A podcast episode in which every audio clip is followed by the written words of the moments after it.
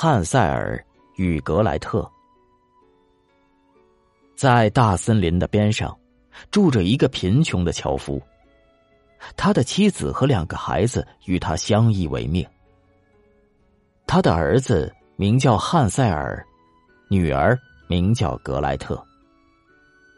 他们的家里原本就缺吃少喝，而这一年正好遇上国内物价飞涨，樵夫一家那更是吃了上顿就没下顿，就连每天的面包也无法保证了。这天夜里。愁得辗转难眠的樵夫躺在床上，大伤脑筋。他又是叹气，又是呻吟。过了好一会儿，他终于开口对妻子说道：“哎呀，咱们该怎么办呢？自己都没有一点吃的，又拿什么去养咱们那可怜的孩子呀？”樵夫的老婆回答道：“听我说，孩子他爹。”明天大清早，咱们就把孩子带到远远的密林中去，在那儿给他们生一堆火，再给他们每人一小块面包，然后咱们就假装去干咱们的活把他们单独留在那儿。他们不认识路，回不了家，咱们就不用再养他们了。哎呀，不行啊，老婆，我不能这么干呢，我怎么忍心把咱们的孩子丢在丛林里喂野兽呢？哎，你这个笨蛋！不这样的话，咱们四个全都得饿死啊！接着，樵夫的老婆又叽里呱啦没完没了的劝他，最后，樵夫也就只好默许了。而就在此时此刻，两个孩子正饿得无法入睡，刚好听见了继母与父亲的全部对话。当听见继母对父亲的建议之后，格莱特伤心的哭了起来，对汉塞尔说：“汉塞尔，这下咱们可全完了。别吱声，格莱特，放心吧，我会有办法的。”汉塞尔安慰他说道。等两个大人睡熟后，他便穿上小外衣，打开后门，偷偷溜到了房外。这时月色正明，皎洁的月光照得房前空地上的那些白色小石子闪闪发光，就像是一块块的银币一样。汉塞尔蹲下身子，尽力在外衣口袋里塞满了白石子，然后他回到屋里，对格莱特说道：“放心吧，小妹，只管好好睡觉就是了，上帝会与我们同在的。”说完之后，他回到小床上就开始睡觉了。第二天，天刚破晓，太阳还未跃出地平线，那个女人就叫醒了两个孩子：“快起来，快起来！你们这两个懒虫，我们要进山砍柴去了。”说着，他给两个孩子每人一小块面包，并告诫他们说：“这是他们的午饭，可别丢了。”因为再也甭想得到任何东西了。格莱特接过面包，藏在围裙底下，因为汉塞尔的口袋里这时塞满了白石子。随后，他们全家就朝着森林出发了。汉塞尔总是走一会儿便停下来，回头看看自己的家；走一会儿便停下来，回头看看自己的家。他的父亲见了，便说道：“汉塞尔，你老是回头瞅什么呢？专心走你的路。”“哦，哦，爸爸，我在看我的白猫呢，它高高的蹲在屋顶上，想跟我说再见呢。”继母听了，说道：“那不是你的小猫，笨蛋，那是早晨的阳光照在烟囱上。”其实汉塞尔并不是真的在看小猫，他是悄悄的。把亮亮的白石子从口袋里掏出来，一粒一粒的丢在走过的道路上。等到了森林的深处，他们的父亲对他们说：“哎，孩子们，去拾些柴火来，我给你们生一堆火。”汉塞尔和格莱特拾来许多枯枝，把它们堆得像小山一样高。当枯枝点着了，火焰升得老高之后，继母就对他们说：“你们两个躺到火堆边上去吧，好好待着。我和你爸爸到林子里砍柴，等一干完活，我们就来接你们回家。”于是，汉塞尔和格莱特就坐在火堆旁边，等他们的父母干完活再来接他们。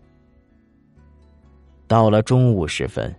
他们就吃掉了自己那一小块面包，因为一直能听见斧子砍树的砰砰声，他们相信自己的父亲就在旁边。其实他们听见的根本就不是斧子发出的声音，那是一根绑在一棵小树上的枯枝，在风的吹动下撞在树干上发出来的声音。兄妹两人坐了好久好久，疲倦的上眼皮和下眼皮都开始打起架来了。没多久，他们俩就呼呼的睡着了。等他们从梦中醒来时，已经是漆黑的夜晚了。格莱特害怕的哭了起来，说道：“这下咱们找不到出森林的路了。”别着急。等一会儿，月亮出来了，很快就能找到出森林的路了。汉塞尔赶紧安慰道。不久，当一轮满月升起来时，汉塞尔就拉着妹妹的手，循着那些在月光下像银币一样在地上闪闪发光的白石子指引的路往前走。他们走了整整的一夜。在天刚破晓的时候，回到了父亲的家门口。他们敲敲门，来开门的是他们的继母。他打开门，一见是汉塞尔和格莱特，就说：“你们怎么在森林里睡了这么久？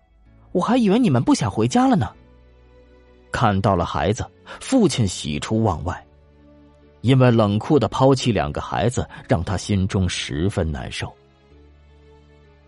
他们一家人又在一起艰难的生活了，但时隔不久，又发生了全国性的饥荒。一天夜里，两个孩子又听见继母对他们父亲说：“哎呀，能吃的都吃光了，就剩这半个面包了，你看以后可怎么办呢？咱们还是得减轻负担，必须得把两个孩子给扔了。”这次咱们可以把他们带进更深、更远的森林中去，叫他们再也找不到路回来。只有这样，我们才能挽救自己呀。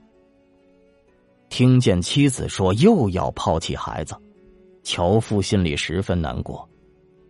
他心想：大家同甘共苦，共同分享最后一块面包，不是更好吗？但是，像天下所有的男人一样。对一个女人说个不字，那可真是太难太难了。樵夫也毫不例外，就像是谁套上了龙头，谁就必须得拉车的道理一样。樵夫既然对妻子做过第一次让步，那就必然会有第二次让步了。他也就不再反对妻子的建议了。然而，孩子们。听到了他们的全部谈话。等父母都睡着后，汉塞尔又从床上爬了起来，想溜出门去，像上次那样，到外边去捡些小石子。但是这次他们发现，门让继母给锁死了。可是汉塞尔的心里又有了新的主意。他又安慰他的小妹妹说：“别哭，格莱特。”不用担心，好好睡觉，上帝会帮助咱们的。第二天一大清早，继母就把孩子们从床上揪了下来，给他们每人一块面包，可是比上次那块要小多了。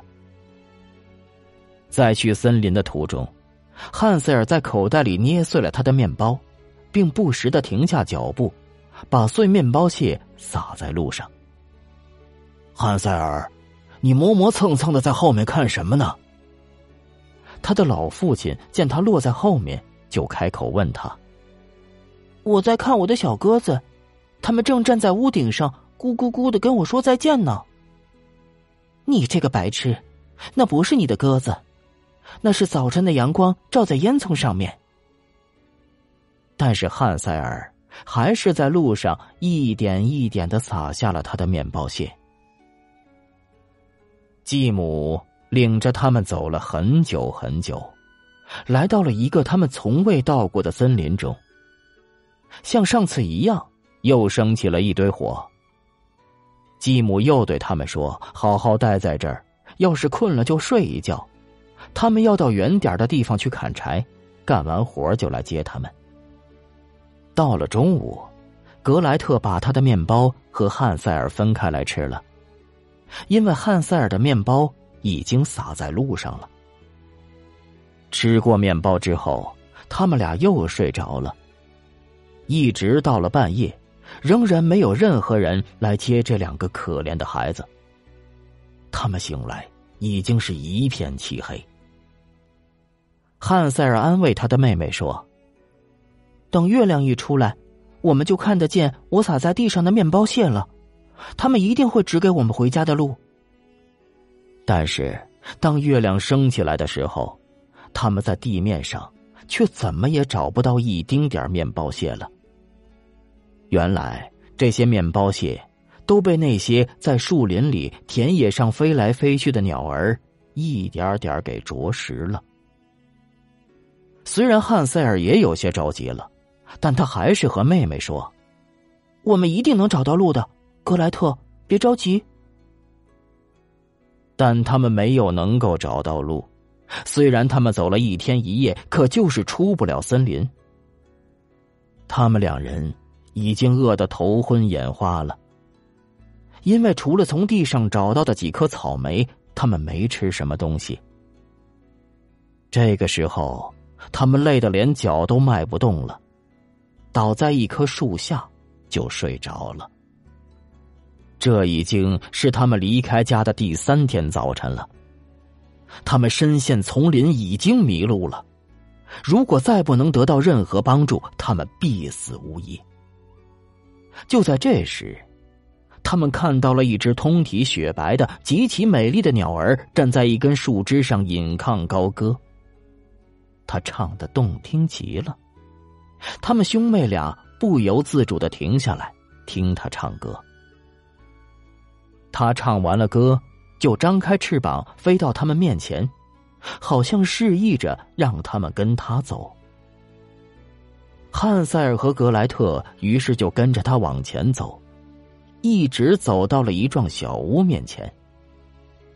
小鸟停到小屋的房顶上，他俩这时才发现，这间小屋子居然是用香喷喷的面包做的，房顶上是厚厚的蛋糕，而窗户却是明亮的糖块。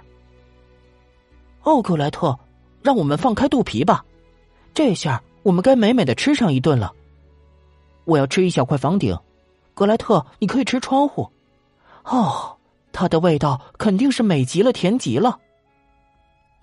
嘴上说着，汉塞尔爬上去掰了一小块房顶下来尝着味道。格莱特却站在窗前，用嘴去啃那个甜窗户。这时，突然从屋子里传出一个声音。啃呐，啃呐，啃呐，啃！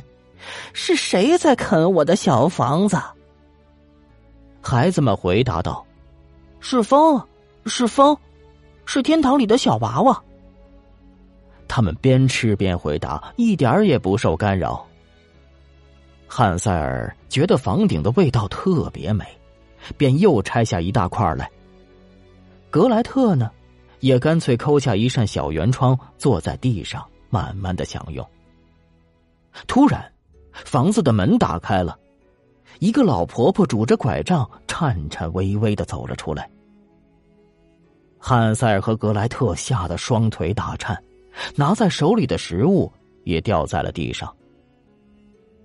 那个老婆婆晃着她颤颤巍巍的头说：“好孩子。”是谁带你们到这儿来的？来，跟我进屋去吧。这儿没人会伤害你们。”他说着，就拉着兄妹俩的手，把他们领进了他的小屋里，并给他们准备了一顿丰盛的晚餐，有牛奶、糖饼、苹果，还有坚果。等孩子们吃完了，他又给孩子们铺了两张白色的小床。汉塞尔和格莱特往床上一躺，马上觉得就像是进了天堂一样。其实这个老婆婆是笑里藏刀，她的友善只是伪装给他们看的。她事实上是一个专门引诱孩子上当的邪恶老巫婆。他用那幢美食建造的房子，就是为了让孩子们落入他的圈套。一旦哪个孩子落入他的魔掌，他就杀死他，把他煮来吃掉。这个巫婆的红眼睛视力不好。看不远，但他的嗅觉却像野兽一样灵敏，老远老远的就能嗅到人的味道。汉塞尔和格莱特刚刚走进他的房子，他就知道了，高兴的一阵狂笑，然后就冷笑着打定了主意，他要牢牢的抓住他们，绝不让他们跑掉。第二天一早，还不等孩子们醒来。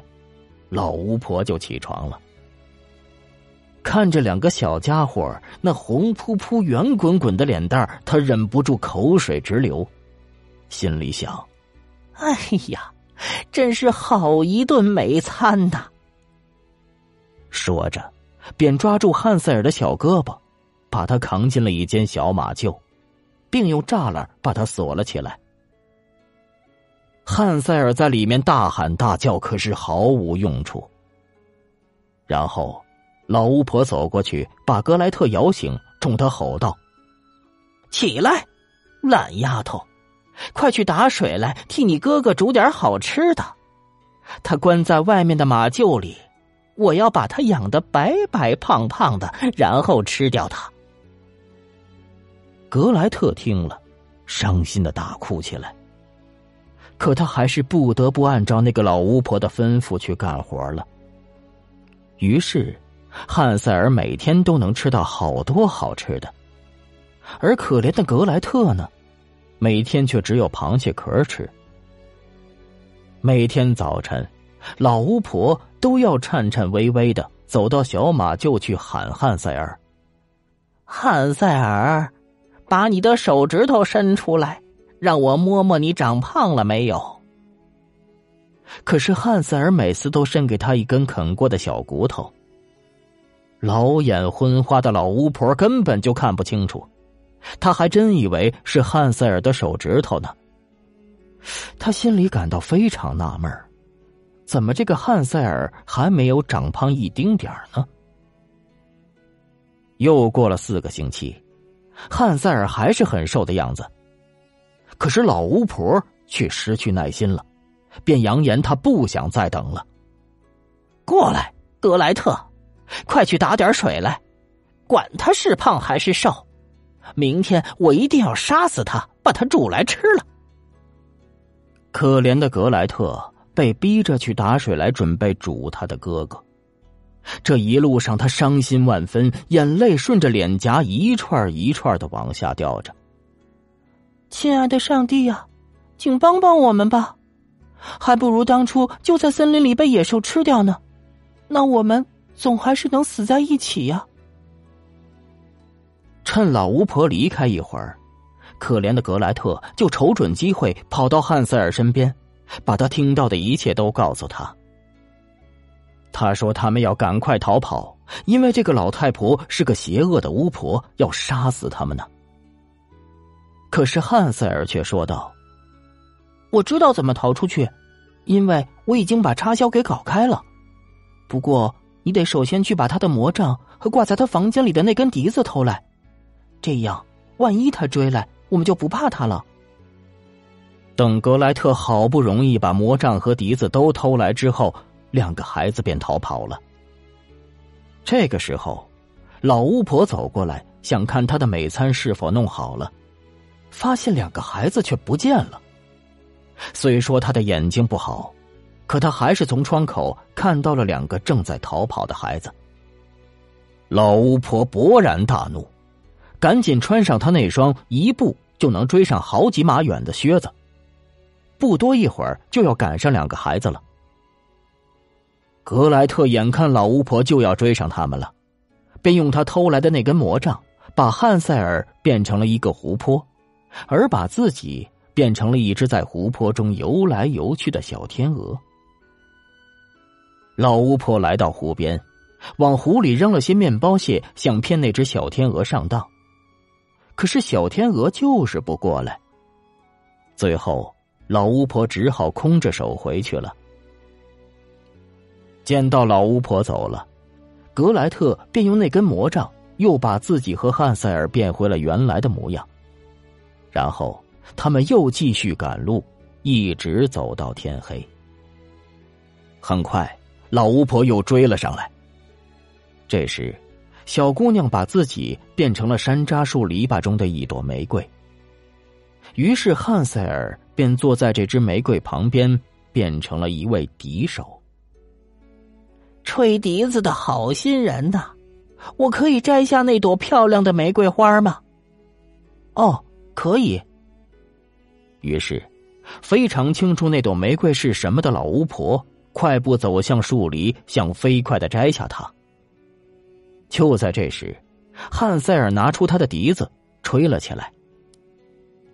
这是一根魔笛，谁听了这笛声，都会不由自主的跳起舞来。所以，那老巫婆不得不随着笛声一直不停的旋转起来，再也摘不到那朵玫瑰了。汉塞尔就这样不停的吹着，直到那些荆棘把巫婆的衣服刮破，并深深的刺到他的肉里，直刺的他哇哇乱叫。最后，老巫婆就被那些荆棘给牢牢的缠住了。这个时候。格莱特又恢复了自己的原形，和汉塞尔一块往家走去。走了长长的一段路程之后，格莱特累坏了。于是，他们便在靠近森林的草地上找到了一棵空心树，就在树洞里面躺了下来。就在他们睡着的时候。那个好不容易从荆棘丛中脱身出来的老巫婆又追了上来，她一看到自己的魔杖，就得意的一把抓住他，然后立刻把可怜的汉塞尔变成了一头小鹿。格莱特醒来之后，看到所发生的一切，伤心的扑到那头可怜的小动物身上哭了起来。这个时候，泪水也从小鹿的眼睛里不停的往下流着。格莱特说：“放心吧，亲爱的小鹿，我绝不离开你。”说着，他就取下他那长长的金色项链，戴到小鹿的脖子上，然后又扯下一些灯芯草，把它编成一条草绳，套住小鹿的脖子。无论他走到哪儿。他都把这头可怜的小鹿带在身边。终于有一天，他们来到了一个小屋子前面。格莱特见这间小屋没有人住，便说：“我们就在这住下吧。”他采来了很多树叶和青苔，替小鹿铺了一张柔软的小床。每天早上，他便出去采摘一些坚果和浆果来充饥。又替他的哥哥采来很多树叶和青草。他把树叶和青草放在自己手中喂小鹿，而那头小鹿就在他的身边欢快的蹦来蹦去。到了晚上，格莱特累了，就会把头枕在小鹿的身上睡觉。要是可怜的汉塞尔能够恢复原形，那他们的生活该有多幸福啊！他们就这样在森林中生活了许多年。现在，格莱特已经长成一名少女了。有一天，刚好国王到这儿来打猎，当小鹿听到森林中回荡的号角声、猎狗汪汪的叫声，以及猎人们的大喊声时，忍不住想去看看是怎么回事哦，妹妹，让我到森林里去看看吧，我再也不能待在这儿了。小鹿不断的恳求着，最后格莱特只好同意让他去了。格莱特说：“可是一定要在天黑之前回来。”我会把门关好，不让那些猎人们进来。如果你敲门并说“妹妹让我进来”，我就知道是你回来了。如果你不说话，我就会把门紧紧的关住。于是，小鹿听完之后便一蹦一跳的跑了出去。当国王和他的猎人们看到这头美丽的小鹿之后，便来追赶它。可是他们怎么着也逮不着它。因为当他们每次认为自己快要抓住他时，他都会跳到树林中藏起来。天黑了下来，小鹿跑回了小屋，他敲了敲门说：“妹妹，让我进来吧。”于是格莱特便打开了门，小鹿跳了进来，在他那温软的床上美美的睡了一觉。第二天一早，围猎又开始了。小鹿一听到猎人们的号角声，便让妹妹把门打开，他一定要出去。国王和他的猎人们见到这头小鹿，马上又开始了围捕。他们追了他一整天，最后终于把他给围住了。其中一个猎人还射中了他的一条脚，他一瘸一拐的，好不容易才逃回了家中。那个射伤了小鹿的猎人跟踪着他，听到了这头小鹿说：“妹妹，让我进来吧。”还看到那扇门开了。小鹿进去之后，门很快又关上了。于是，这个猎人就回去向国王禀报了他的所见所闻。国王听了便说：“那明天我们再围捕一次吧。”当格莱克看到他亲爱的小鹿受伤了，感到非常害怕。不过，他还是替他把伤口清洗的干干净净，又敷上了一些草药。第二天早上，那伤口竟然已经复原了。可当号角声再次吹响的时候，那小鹿又说：“他不能待在这儿，必须出去看看，自己会多加小心，不会让他们抓住。”可是格莱特却说：“我肯定他们这一次会杀死你的，我不让你去。如果你把我关在这儿的话，那我会遗憾而死啊。”格莱特不得不让他出去，他心情沉重的打开门，可小鹿又欢快的向林中奔去。国王一看到小鹿，便大声下令：“你们今天一定要抓住他！”可你们谁也不许伤害他。然而，太阳落山的时候，他们还是没能抓住他。于是，国王对那个曾经跟踪过小鹿的猎人说：“你现在领我去那个小屋吧。”他们来到小屋前，国王敲了敲门，并且说：“妹妹，让我进来吧。”门打开之后，国王走了进去。只见房子里站着一个他生平见过的最美丽的少女。当格莱特看到来者并非是他的小鹿，而是一位戴着皇冠的国王时，感到非常害怕。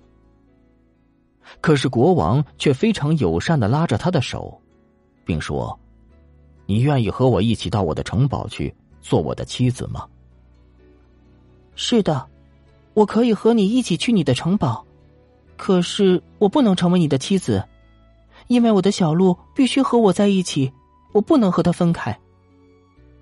那好吧，他可以和你一起去，永远都不离开你，并且想要什么就会有什么。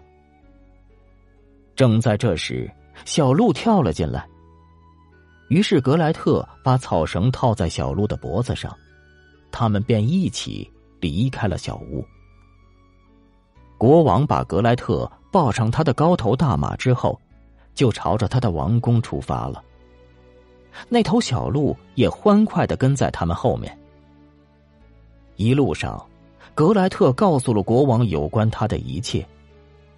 国王正好认识那个老巫婆，便派人去把她叫来，命令她恢复小鹿的人形。当格莱特看到他亲爱的哥哥又恢复了原形，他非常感激国王，便欣然同意要嫁给他。他们就这样幸福的生活着，而汉塞尔也成了国王的王公大臣。